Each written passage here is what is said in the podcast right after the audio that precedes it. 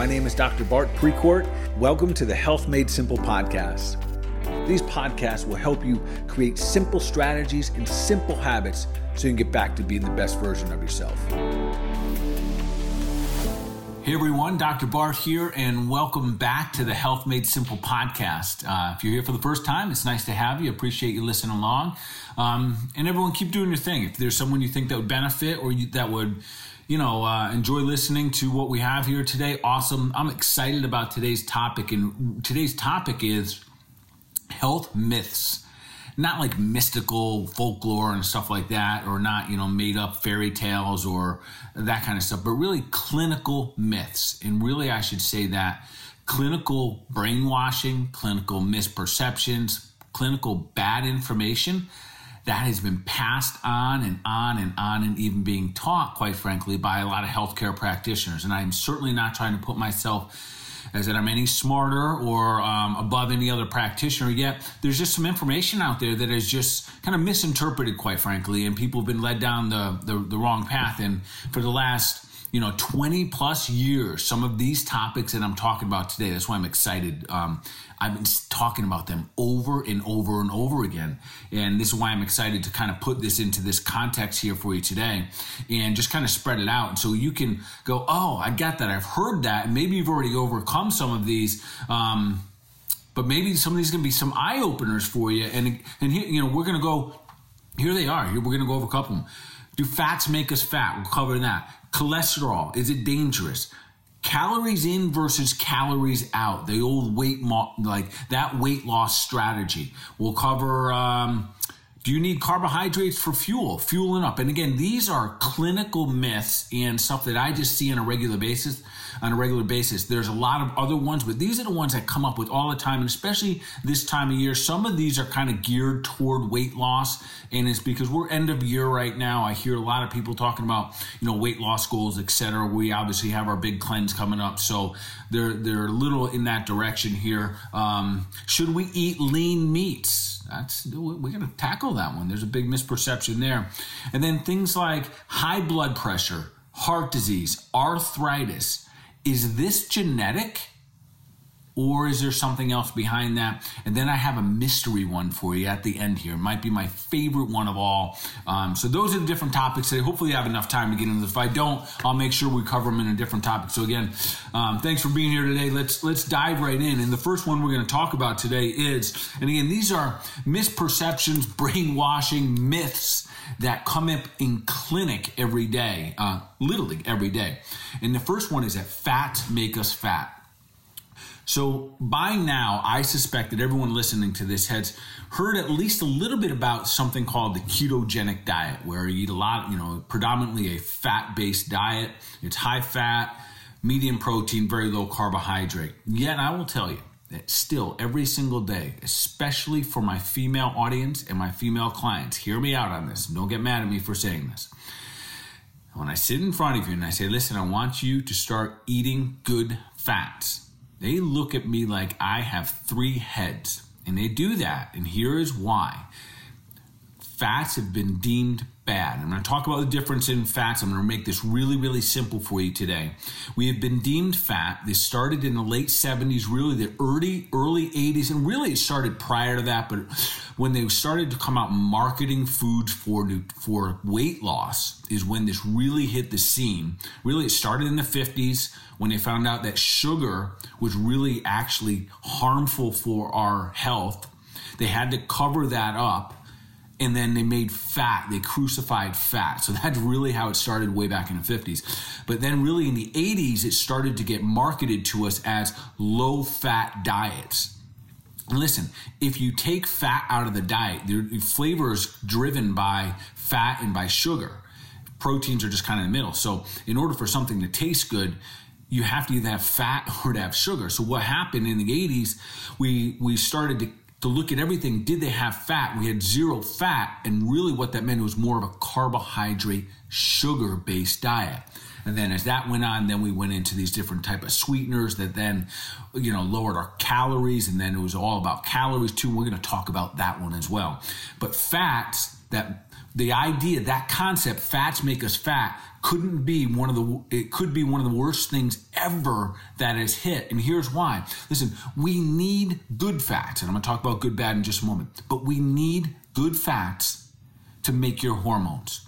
This is the exact same time we had a rampant surge of hormone imbalances. So a lot of my my women right now, men too for that matter, that are in their 40s and 50s and 60s have huge hormonal imbalances because for the last 20, 30, 40 years, they've been on low fat diets. So to this day, I still watch people pick up a bar, pick up a bottle, pick up a package, and look to see how many grams of fat there are. And if it is high fat, they automatically put it back and they just kind of bail out because they think fat is bad for us. So fats are not bad for us, but we want to make sure that we have good fats. So again, I'm going to fall back to the idea that our our diets, our meal plan, our food choices should always go back to God's garden, which means this. If it comes from a root, a plant, a tree, it walks in the garden, swims in the sea, we eat it. So good fats that come from animals and plants, we eat.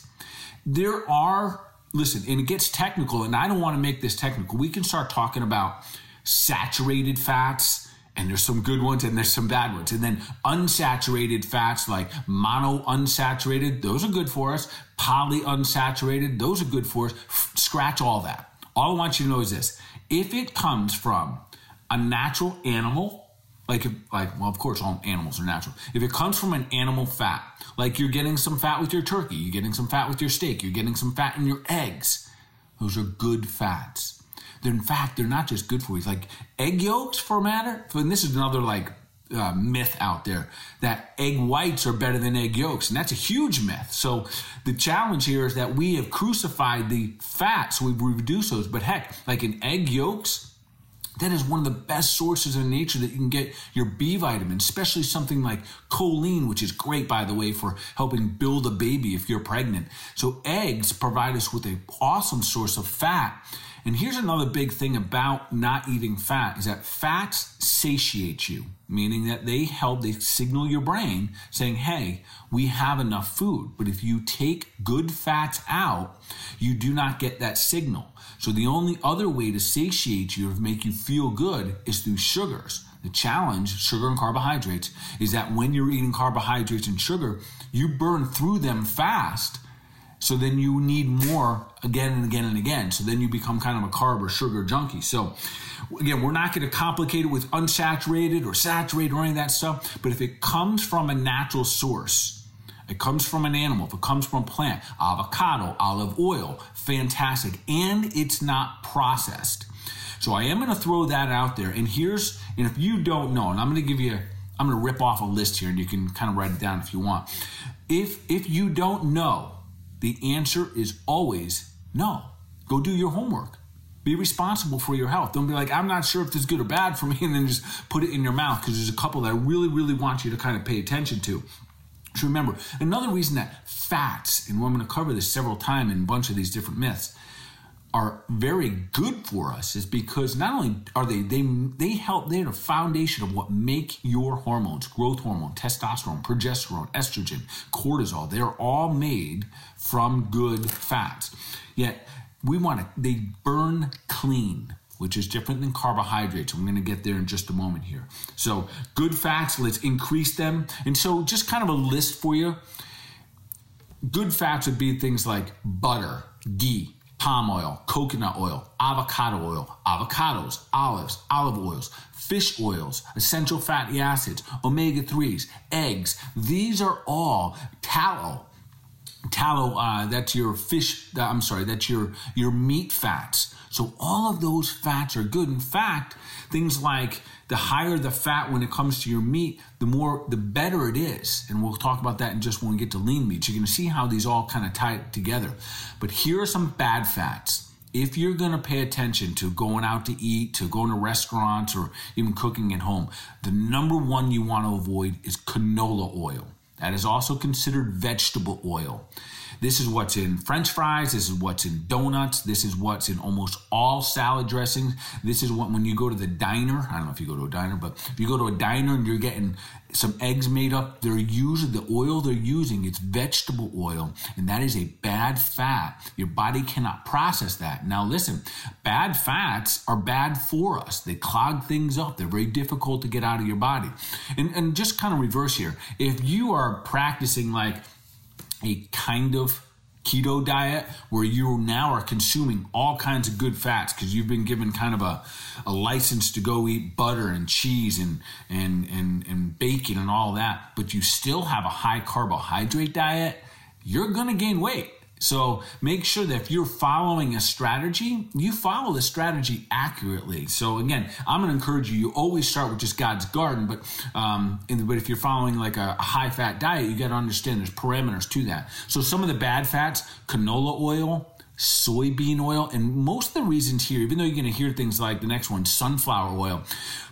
So that sounds natural for you. It's how their process is what makes it so bad. So canola oil, uh, scratch it and all be uh, any way you can get rid of canola oil, vegetable oil, soybean oil, sunflower oil, corn oil, another real bad one, safflower oil, uh, margarine, peanut oil, cottonseed oil, and you're going to see a lot of these corn oils and canola and soybean and sunflower in chips baked goods. So just you get that, that's one category. I'm encourage you to watch out for the bad fats and make sure we stick to the good fats. And if you're sticking to God's garden, you really don't even have to think about this. All right, so that's we're clearing up myth number one that fats make us fat. No, they don't. Fats make us healthy. They are a good good fuel source for the human body. They feed our brain. They help us build our healthy hormones. And when we're deficient of them, we are probably going to be hungrier more often, if that's even a word right there. All right, so that's number one. We got that. We got that down. We killed that myth that fats fats make us fat. They do not. They balance our appetite. They balance our brain. They balance our body's function. Number two, huge one, cholesterol. This probably is the number one brainwashed myth. Uh, yeah, yeah, I would say that this is number one. The moment your doctor says, "Hey, listen."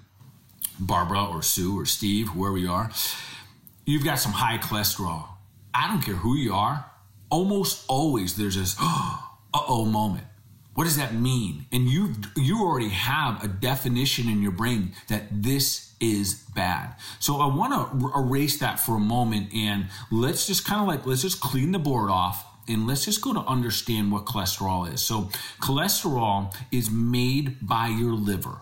So it's 75 to 80% of all the cholesterol in the human body, your body actually makes it. Based on what I just told you about good fats, it's because there's two primary reasons. You need it for, of course, hormones, but more importantly, you use cholesterol for every single cell in the human body. That outer layer, that lipid layer, that is what is made of cholesterol. That's why your body needs so much of it. Not only that, if you don't have a good amount of cholesterol, you become you you you have weak cells. So we have to have an a good understanding that cholesterol is not bad for us. In fact, cholesterol to keep us alive. If you don't eat it, your body makes more of it. I'm going to say that again because some of you out there have been told that you have a little high cholesterol, and now you're avoiding all the things I just talked about that have cholesterol in it, like eggs, like butter, because you said, "Well, I have high cholesterol. I have to stop eating it." Well, if you stop eating it, your body has this amazing innate wisdom. Then it says, "Make more." And that is how it happens. So, what we need to understand about cholesterol is there's, if we're going to test it, if we're going to go as far as saying we're going to call it good or bad or our level is too high, just knowing your total cholesterol is not enough.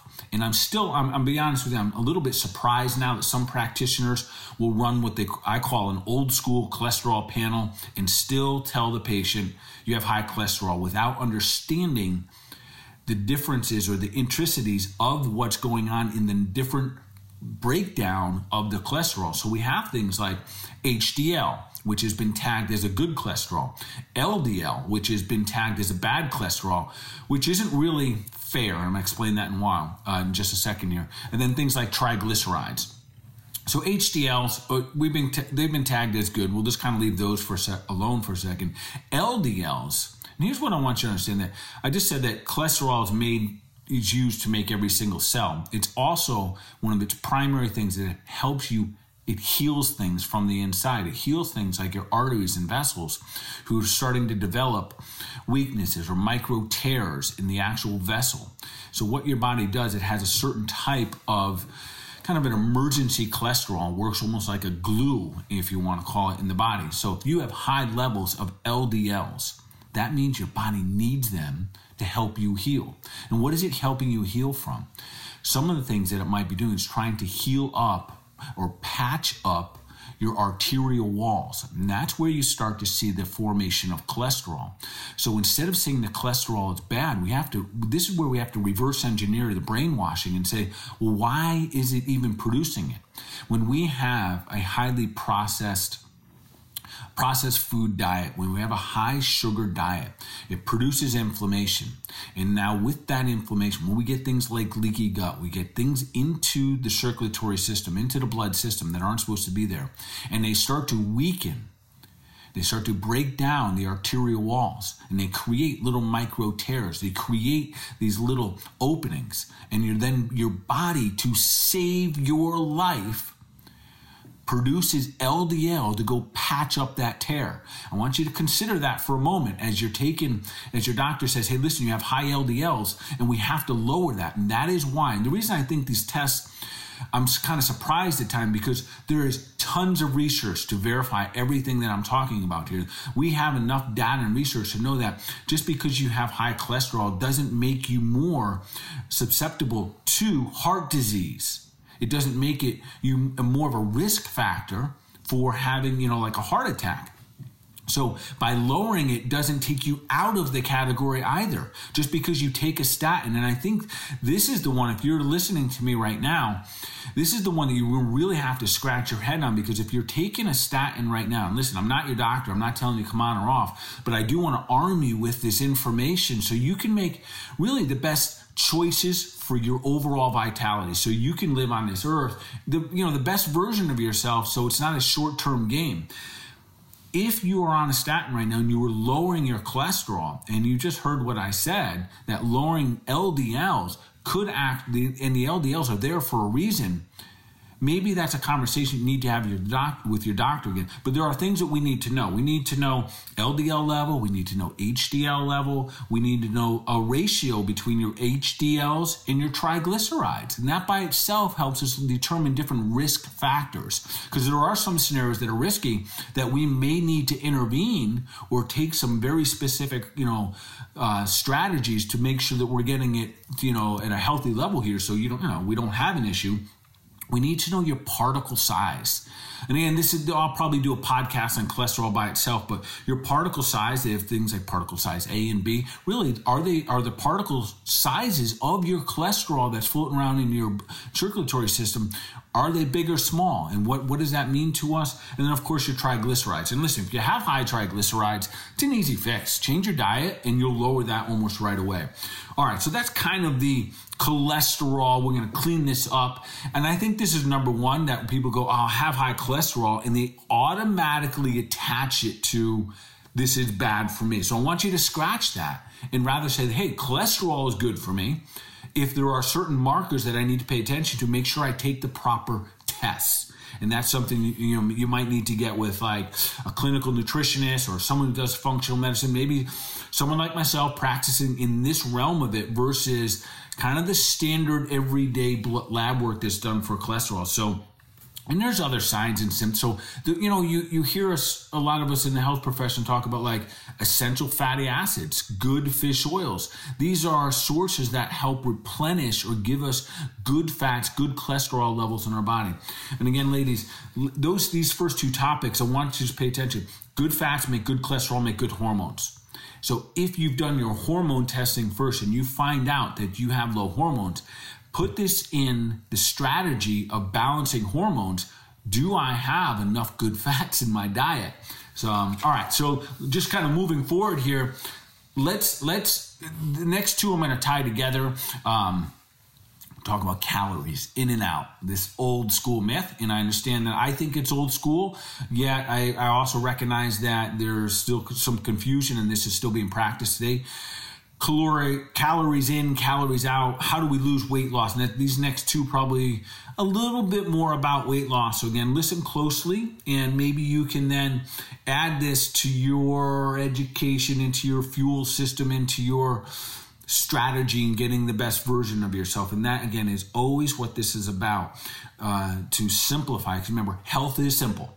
We've complicated. I'm not telling you that the the the act of getting healthy is always easy. In fact, quite frankly, we have made it difficult sometimes because we've gotten so off track. So I want to make it simple, understanding that the concepts of health, that we got to move right, we got to eat right, we got to think right, we got to supplement right. Those concepts are simple. If we can identify which ones we can make changes with, and then we take the action, then you'll get the results. All right, so let's talk a little weight loss. Number one, calories in, calories out, reduce the amount of calories coming in, and therefore I can then burn more calories and then I would get weight loss. So that formula right there, almost just a, a, restrictive diet. So here's the answer Does that help when it comes to weight loss? Does restricting caloric intake? And the answer is yes, it does. And no, it doesn't. So hear me out on this. It does because it goes like this. Let's just say that you have a diet that you're typically eating, let's just say 2,000 calories a day. You're not really paying attention to the foods, but it's 2,000 calories a day. And then you go on a diet that has less calories. So uh, maybe it's Jenny's Craig, uh, maybe it's a keto, maybe it's paleo, maybe it's the grapefruit diet, maybe it's the uh, what's the new one out there? Maybe it's the um, celery diet. I mean, who knows, right? A- any one of them, quite frankly, any single diet out there that restricts the amount of calories, the amount of food that you were taking in yesterday to today. You take in, in today less than you did yesterday. In the beginning, your body, because you kind of got the same metabolism running, you got the motor running at the same speed, assuming everything else is the same, no exercise, nothing, that you keep doing the same thing you were doing yesterday, but you have less fuel coming in, yes, you're most likely or you're going to lose weight. And you'll probably have a window, and this is it, between three and 30 days. And somewhere in there, you will hit a plateau. And then after that, your body just goes into starvation mode. In fact, and then you can car- you can dig yourself into a pretty big hole here. But I want you to imagine this for a second. So really, it's not about calories in, calories out. So I'm going to put that myth to rest right now. It is rather the quality of food the density of your food that really matters. And this is what it boils down to. I'm going to talk about how we gain fat in just a moment here. But I want you to imagine for a second that you had 100 calories of bread, which any simple carbohydrate, because this all comes down to about how are you producing insulin and how much at one time do you produce. So when we have a simple carbohydrate, it could be sugar, Snickers bar, it could be a Gatorade, it could be uh, bread, it could be a pasta, it could be um, cookies, crackers, snacks, you roll up on your sandwich, anything that falls into that category of a simple carbohydrate. And it's only 100 calories. The challenge is when that comes in, that simple carbohydrate really means that we convert it real fast. We digest it fast and immediately we get blood or glucose, I'm sorry, we get sugar, glucose into the bloodstream. And when that happens, we dump, so we, we eat a slice of bread, about 100 calories, a little less than that. We convert it right away into sugar, goes into the bloodstream. This shocks your body. This, oh my goodness, your body goes, wow, we have high blood sugar.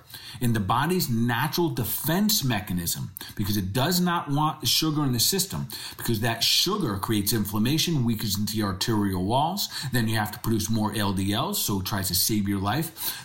Follow me here. This goes down the road. So when we use those carbohydrates as fuel, increases amount of blood sugar that we have, your bodily, your body, your pancreas specifically, then releases insulin. Insulin goes into the bloodstream, grabs that sugar, and immediately stores it as fat.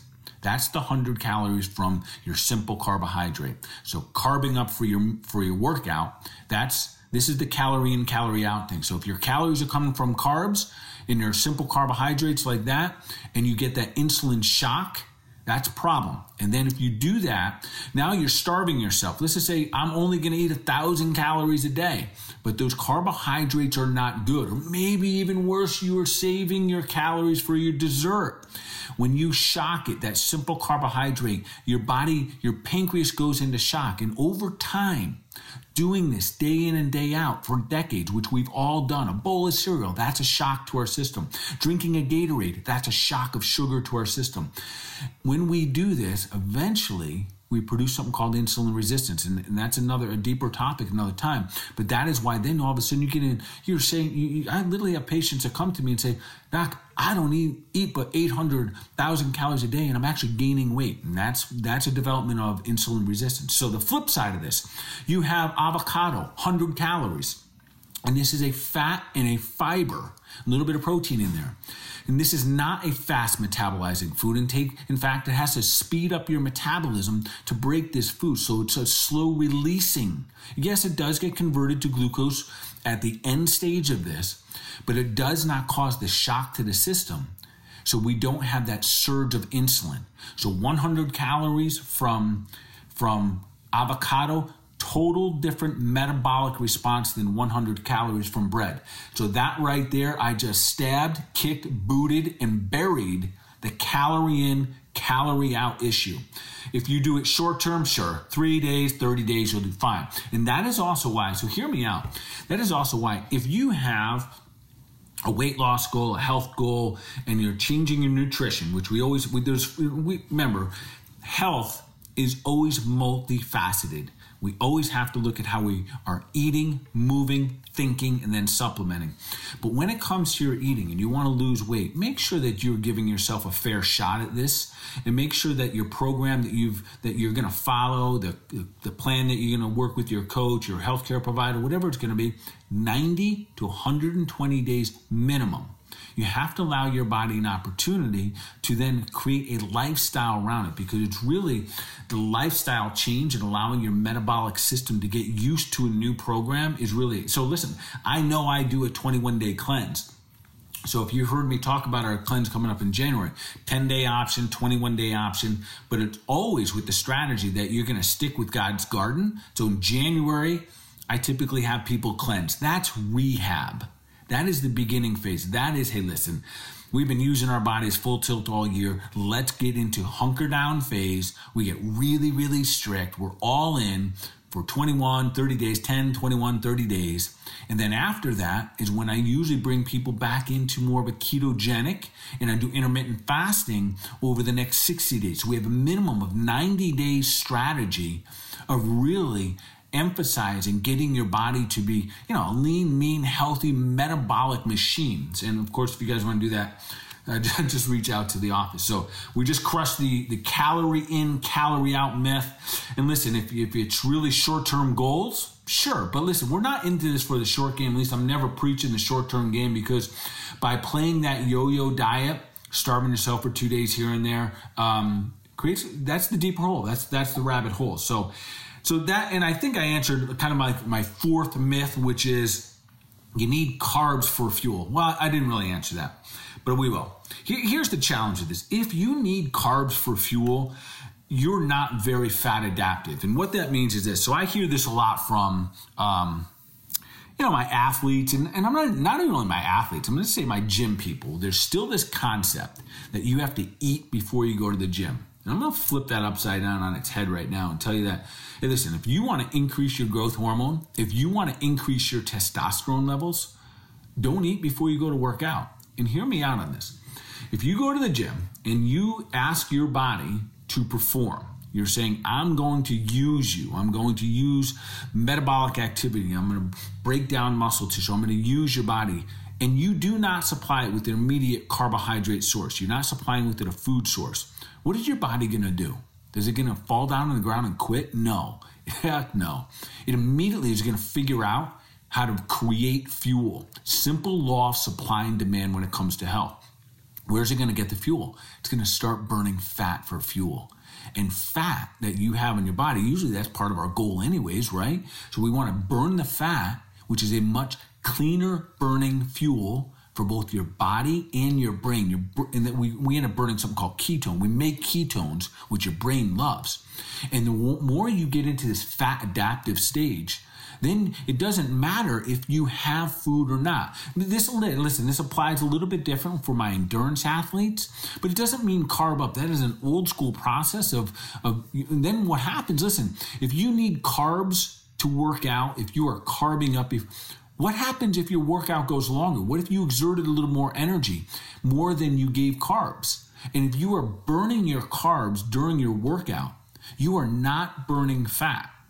I'm going to repeat that. If you are burning carbs for your workout, you are not burning fat. So if you are just trying to get strong in the gym and you want huge amounts of energy available for you, sure, carb up, use sugar, right? And that's why a lot of the drinks are built that way, caffeine and sugar together. Is that your end goal though? Is it, or, or are you trying to create the best machine, you know, this lean, mean, you know, calorie burning metabolic machine. Um, that I th- and I think that's really what we're all trying to produce here. Um, so we have to have a good strategy. So carbing up before a workout, again, an old school strategy. I'm not talking about my endurance athletes. We have to have little different strategies for that. Uh, again, carbs are a poor fuel burning source, produce more inflammation. We talked about the, why that's such a bad thing. And then fats when we burn fat for fuel, we create more ketones and ketones your brain is in love with them it, it fires up your brain but you do need to become fat adaptive to be able to do this and this is where using a ketogenic or a keto uh, diet is really, really good strategy to make this happen. In your first couple workouts, when you go to do this, and here's the reality, because I've been through this. I wouldn't, I wouldn't encourage you to do this if I didn't do it. I used to carb up. I used to always, oh, I got to have something before I go to the gym. I grew up that way. I been, I grew up, you know, I'm a, I'm a gym rat. I, I love the gym. I've, I've always done that. Eat six times a day, all that kind of stuff. That really should be another myth here. Um, by, by doing that, always fueling up, I really never let my body then burn my own fat for fuel. But it takes a couple workouts, like just two or three workouts uh, to go through that low. Will you have one or two workouts where you run out of energy? Yes. And the reason is, is because you're not fat adaptive. Your body does not know how to burn fat for fuel. You should be able to kind of like the old school, um, if you had like an old school mini bike, you'd be cruising through the forest. Um, and you run out of fuel and you went down and you switched it to the reserve tank that is what fat adaptive is, meaning that you can switch from burning glucose as a fuel source and then you run out of glucose and your body automatically shifts click right into fat burning for fuel for as a fuel source. And when we're in that phase that's really that ketogenic style ketogenic uh, lifestyle or, or kind of diet plan all right, so number five. So hopefully I made some clarity there. So we we basically just kind of crushed the myth of um, the calorie myth, right? Calorie in, calorie out. That's that as a weight loss strategy. That's a big no no. And then we also kind of crush the I need carbs to fuel up for my gym, um, for my workout. No, not, not not not certainly not weight loss is a good you know one of your goals here. All right, let's go. This this, this will be a quick one. Should I eat lean meats? And this is really interesting because it's very difficult now to even when you go to the store to find um, meats, whether it be like uh, ground turkey or your any of your meats, they're all promoting 99% fat free. Well, because of everything that we you just heard from me about how good fats are good for us, how they satiate the brain, how these fats are helping our body heal. That if we don't eat the fats, your body has to make more cholesterol. For all of these reasons, we don't need lean meat. In fact, especially for my ladies out there, I encourage you. Um, instead of like white chicken meat and turkey meat, eat the dark meat. There's a lot of reasons why. The darker meat really has more nutrients, and especially things like iron. Dark chicken meat, dark turkey meat has a better, much better iron source and some of the other vitamins and zinc. So there's more nutrients in those others. Is it bang for bang, ounce for ounce higher in protein? No, but listen, the nutrients creating the body, the, the, the you know this fine-tuned metabolic machine, this beast mode that we want, where we're we're healthy, we're fit, uh, we have endurance, we have we have all the nutrients within our body that we need to be healthy and strong. We have to eat a balanced meal. And again, fats will satiate you. If you're always eating lean meats, chances are when you get done eating, you're still hungry. And again, when when we even with like red meat, if you're eating the leanest, leanest part and you're not letting any getting any of those good fats from your animal products, chances are you're also losing out on a lot of the other healthy benefits like collagen. So collagen and the fat usually they're the, it's binding a lot of the fat to the actual protein. So if you're losing one, there's a good chance you're probably losing both. So just kind of crushing that that myth. You don't need to eat lean meat. That is not healthier for you. That came about way back with that fats made us fat, and that fats were bad for cholesterol, which which cholesterol we just we crush that myth too because we think well fat made cholesterol. Cholesterol is bad for us, but we know now that cholesterol is not bad for us. In fact, cholesterol is what makes every cell in the human body, and that's why it's important that we we have good sources of cholesterol and a good balanced methodology within our bodies to make it, which means a good, strong, healthy liver, which means that we're going to get rid of the processed foods and just really go back to God's garden. If it comes from a root, plant, tree, walks in the garden, swims in the sea, if it's still organic, we're going to eat it. And if you don't know, the answer is always no. All right, number six. This is a big one um, this one, th- this is a tough one. Um, I, again, I said cholesterol is probably the biggest myth. This is probably bigger, and that is that you have what you have your disease, your label, your diagnosis, your high blood pressure. There's going to be three I'm talking about specifically your high blood pressure, your heart disease, and your arthritis because of your genetics. My daddy had it, my grandfather, my uncle, my neighbor, my cousin, my long lost friends, they had it, so therefore that's why I have it. The answer is no. And let me let me explain why. So first let me say this in general. Again, I think this is a huge part of the brainwashing. I think this is a huge part of where we go wrong because if we think it's all genetics, if we are blaming something on the outside, the challenge here is that there's no empowerment for you. There's no empowerment for me, thinking that I can do anything about this to improve the own qual- my own quality of my life, the own quality, my own quality of this symptom that I'm experiencing. So, and I think at the root of this, it goes like this: some people don't want the responsibility. You want to know that the reason that you have high blood pressure is because your daddy had it, not because you have too much stress, you're drinking alcohol when you come home, you have a bad diet, you go to bed pissed off, you wake up and do it again. high blood pressure is not genetic, there's not a genetic code for it. You have DNA, absolutely, that is passed on, that has genetic coding from your family, mostly from your mom, some from your father. Yet, does that mean that you're going to experience that? And the answer is no, it does not. In fact, nine, hear me out on this 95 to 90%, 95 to 97% of all diseases, everyone in the book, is lifestyle caused, not genetic. So that only means 3 to 5% of all diseases out there, including cancer. Including, yeah, I just said that. So even the leading experts right now in the cancer field will tell you that our lifestyles play a massive role in whether or not we're going to get cancer. And again, that's going to go back to listen, not just one thing. I don't just eat right, but it's all of those. We got to move right. We got to eat right. We've got to think right. Our mindset has to get on point here. This needs to be integrated. We have to supplement right. And I keep mentioning supplement because Nowadays, even with a perfect diet, we're not getting everything that the human body needs to function at its highest level, to defend itself, and to continue to kind of move forward and defend itself, you know, against pathogens that are out there. So, the big point I want to take away this: it's not genetics. It is not your DNA that causes it. It's not, that's not what we're going to blame, but rather it is our epigenetics. And what epigenetics means, and this got this really trumped the whole genetic conversation uh, maybe 10 20 years ago a phenomenal if you haven't if you're not familiar with the author bruce lipton um, he he's i think he's one of the leading authors on epigenetics. And really what it says is this epigenetics means that things outside of our genetics have more influence on the expression that our body is going to have than our actual genetics. Meaning those four things how we move our body through the course of our life, what we put into our body, intentional or unintentional, folks. You may have a perfect diet. Maybe you've been eating GMO foods with glyphosate in it for the last 20 years. Maybe that's causing PCOS. Maybe that's causing your, your hypothyroidism. Hypothyroidism. There's a lot of things out there that we don't know. So we got to move right. We got to eat right. Our mindset, 80% of the thoughts that humans have are negative.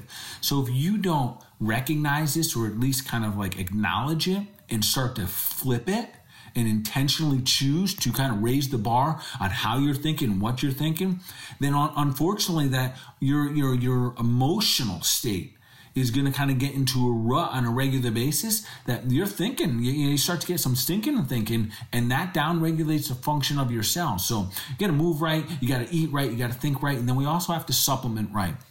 If you're not supplementing at all, get with a coach. Don't don't just go to Dr. Google and that kind of stuff. Don't you, will find 50 bottles on your in your cabinet and not knowing which ones serve you. Uh, or listen to listen. I have a, a podcast on the four top um, four top supplements I recommend for everybody. Those are like your basis, but then each one of us may need certain supplements based on what we got going on with our bodies, with our deficiencies. And that's where having a health coach, you know, someone like myself, be glad to help you, a functional medicine code, you know, practitioner, clinical nutrition, naturopath, someone who can help you understand where your deficiencies are, what supplements and how long you need them, and what specific types to help kind of raise the bar again. And then, you know, you don't need to be on all the supplements all the time, but there are certainly some. But epigenetics, eat, move, think, supplement, the things you do. And listen, if you know that your dad, your grandfather, they all die of heart attack when they're 50 years old, and your uncle and your neighbor and your cousins and their kids and their friends that live in Mexico. All of those people all have heart disease. It still doesn't mean you're going to do it. Look at the patterns of lifestyle. If they had that standard American diet where it's, you know, high carbohydrate, yes, it's a high inflammatory diet. That's heart that's that leads to to, you know, heart problems, not necessarily cholesterol. So we got to look at those and use this history of our family. Instead of saying it's genetics, let's look at our family history as a blueprint of either what to do or what not to do. So I just had someone walk in the office the other day.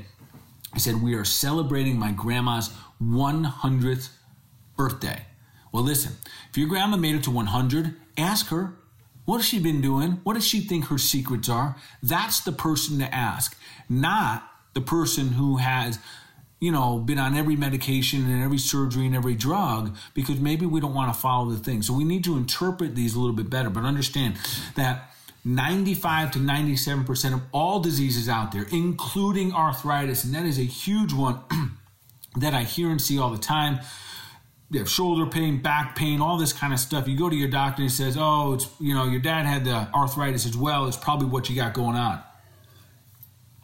But osteoarthritis specifically, that is when we have osteo meaning bone, arthritis uh, meaning you know arth meaning joint, inflammation of the of the joint. And this, yes, this means that you're going to have some decay in the joint. You're going to have some maybe lipping and spurring bone. You don't catch arthritis; you cause arthritis. I'm going to say that again. You do not catch arthritis. This is not something that is genetic. Osteoarthritis is not genetic. This is caused by your epigenetics. That is how you move or how you don't move. That is how you eat. That is how you think. Even stress affects arthritis. And it's certainly how you do or do not supplement. So I'm going to crush, we're crushing that one. Genetics. And listen, the biggest reason I want to bring this up because if it all was based on genetics, wouldn't we all have everything? Aren't we one way or another all tied to each other? Doesn't our family tree eventually kind of go back to the same tree? Or kind of close to that? Wouldn't we all be suffering from the exact same stuff? Or are some people doing better than others? And if there are if that's happening can we then adapt our lifestyles? Can we start to change some things? Can we take hold of it? Can we take responsibility? Ooh there's that word again. Can we go back to saying hey listen i got this. I'm going to learn i'm going to use a different blueprint here and i'm going to raise the bar. I'm going to continue to level up when it comes to genetics. Because again i feel I feel sometimes, and I, am not going to lie, I'm human, and where sometimes it frustrates me when other doctors say, "Oh, Yeah, that's you know that's your genetics. Your dad had that. He had high blood pressure. You got the same thing, my friend. Too bad on you. No, no, no, no. Let's observe what your dad did. Let's not judge him. Let's continue to love him, but let's observe his lifestyle. Did he come home every night after a stressful day from work and need to unwind with a gla- unwind with a glass of wine? Did they eat whatever he wanted to eat and then kind of pass out and get up and do it again? That lifestyle right there, not real conducive to being healthy, right? So if that if you're mimicking that part of your dad, sure, you're probably going to get high blood pressure. So let's let's be smarter than that. Let's take some different action. Let's be aware of what's taken place in the past, and let's execute when it comes to making good decisions over the long haul for our own health. So.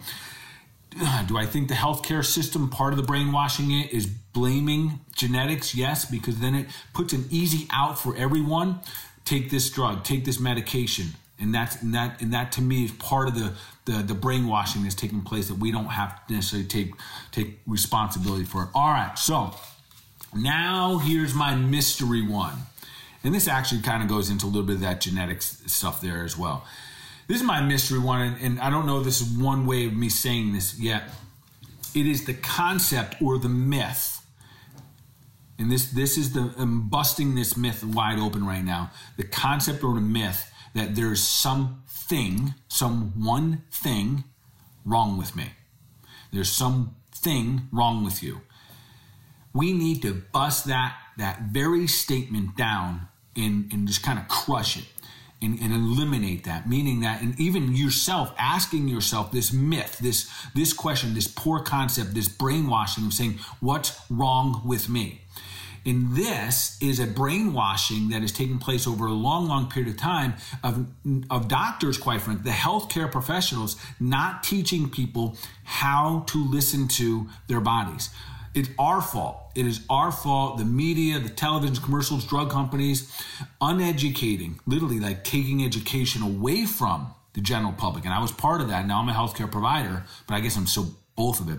Taking education away from and saying, hey, listen, you need to find out what's wrong with you. Don't listen to your body. Don't listen to that headache. Don't listen to that tension in the shoulders. Don't listen to that achy sore knee. It, remove that symptom. That is a huge myth. That is a brainwashing that's been taken literally it's overwhelmed us right now. So when people when we have issues, we got a shoulder issue. So what's wrong with me? Instead of asking what's wrong, and I've and I've covered covered this in some of my other podcasts that question is really the wrong question. That's the myth I'm trying to bust right now. That the question should be, what is my body asking me for? If you scratch everything I said here today and you only ask yourself that question from this point forward, you got yourself a headache. Oh my goodness, what's going on here? And you ask, what is my body asking me for? If you can get yourself into that mindset, because listen, your body will always answer. You might not like the answer. Yet the body will always answer you with 100% accurate information. And the more you ask the question, the more you will learn how to, yeah, we got to learn how to listen and interpret the answer. But if you think there's going to be some holy voice that comes down when you say, What's wrong with me? And you go, No, no, no, I mean, I mean, what is my body asking me for? In that moment, Trust me, the message is still there, but it'll be harder to interpret. So regularly. So think of it this way: you got a headache.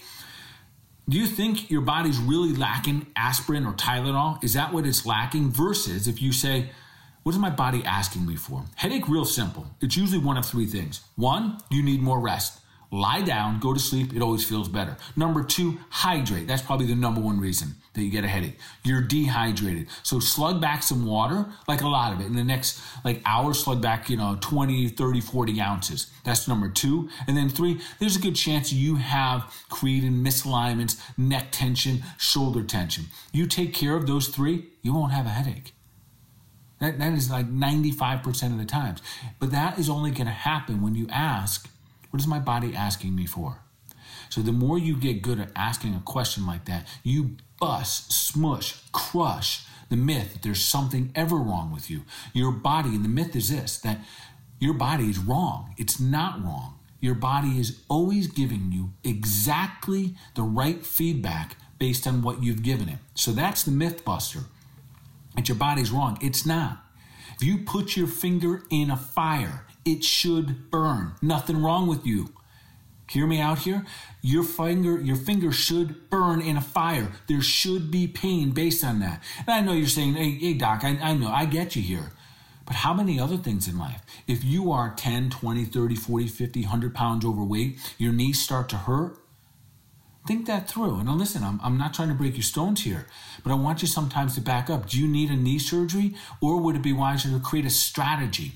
How to move a little bit better, how to eat a little bit better, how to think in such a way that serves you, your body, your health, your family. Is there a way that you can supplement better? Or a long term strategy, no short term games here to help your health, to help your body in such a way, lose some weight in a good, healthy manner, and then take some pressure off your knees. And I could go on and on with different you know examples like that but that's that one right there that's the biggest and here's the here's the maybe the best news about that i feel like people just naturally are doing it more now. The more educated that we're all becoming to things like this podcast these you know dr google all the above are benefiting us because we're becoming more and more empowered and we're recognizing that there's ways to help ourselves. And and that's part of why i wanted to share all this with you today.